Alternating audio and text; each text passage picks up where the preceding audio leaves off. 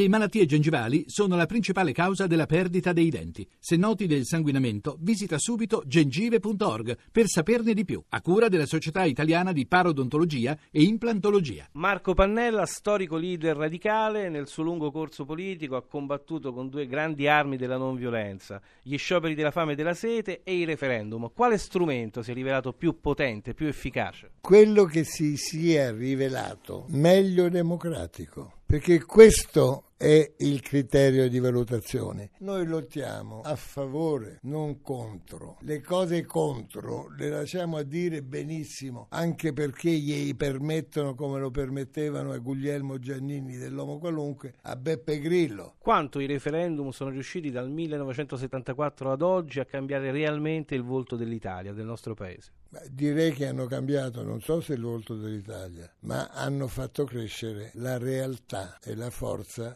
delle famiglie e dei valori di rispetto della legge con cui tutelare la democrazia. Nel 1978 in una tribuna politica della RAI, insieme ad altri esponenti radicali, si imbavagliò per protestare contro la disinformazione sui referendum. C'è ancora oggi un problema di informazione o i cittadini sono meglio informati? Se tu hai un popolo che per decenni, credendo di vivere occasioni democratiche, in realtà sempre di più viveva situazioni oligarchiche, evidentemente questo popolo può più difficilmente col passare del tempo contribuire e sapere come contribuire agli obiettivi che ognuno di loro possono amare e preferire. In questi anni è stato fatto anche un abuso dell'istituto, sono stati utilizzati i referendum anche in maniera appropriata o no? Il problema non è quanto quei referendum sono stati onorati di successo meritato o di insuccessi quando si dice l'Italia approvò le posizioni radicali sull'aborto.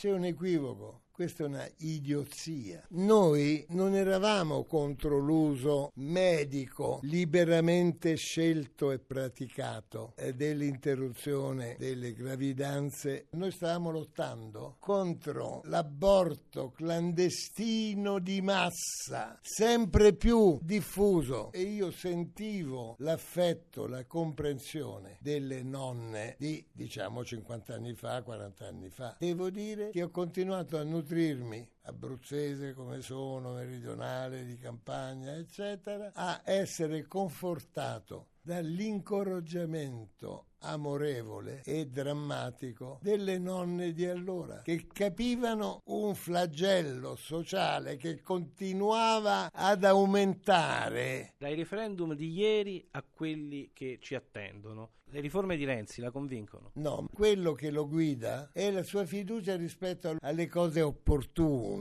Quello si chiama in politica e in cultura l'opportunismo. Sono riformette tecniche. Queste riforme, per esempio, elettorali costituzionali, di fatto eliminano l'immagine e poi quindi anche la vita del Senato, dei consigli regionali, provinciali, magari pure quelli comunali, che hanno voluto di fatto abolire una forma di democrazia. In questo scenario c'è qualche elemento positivo?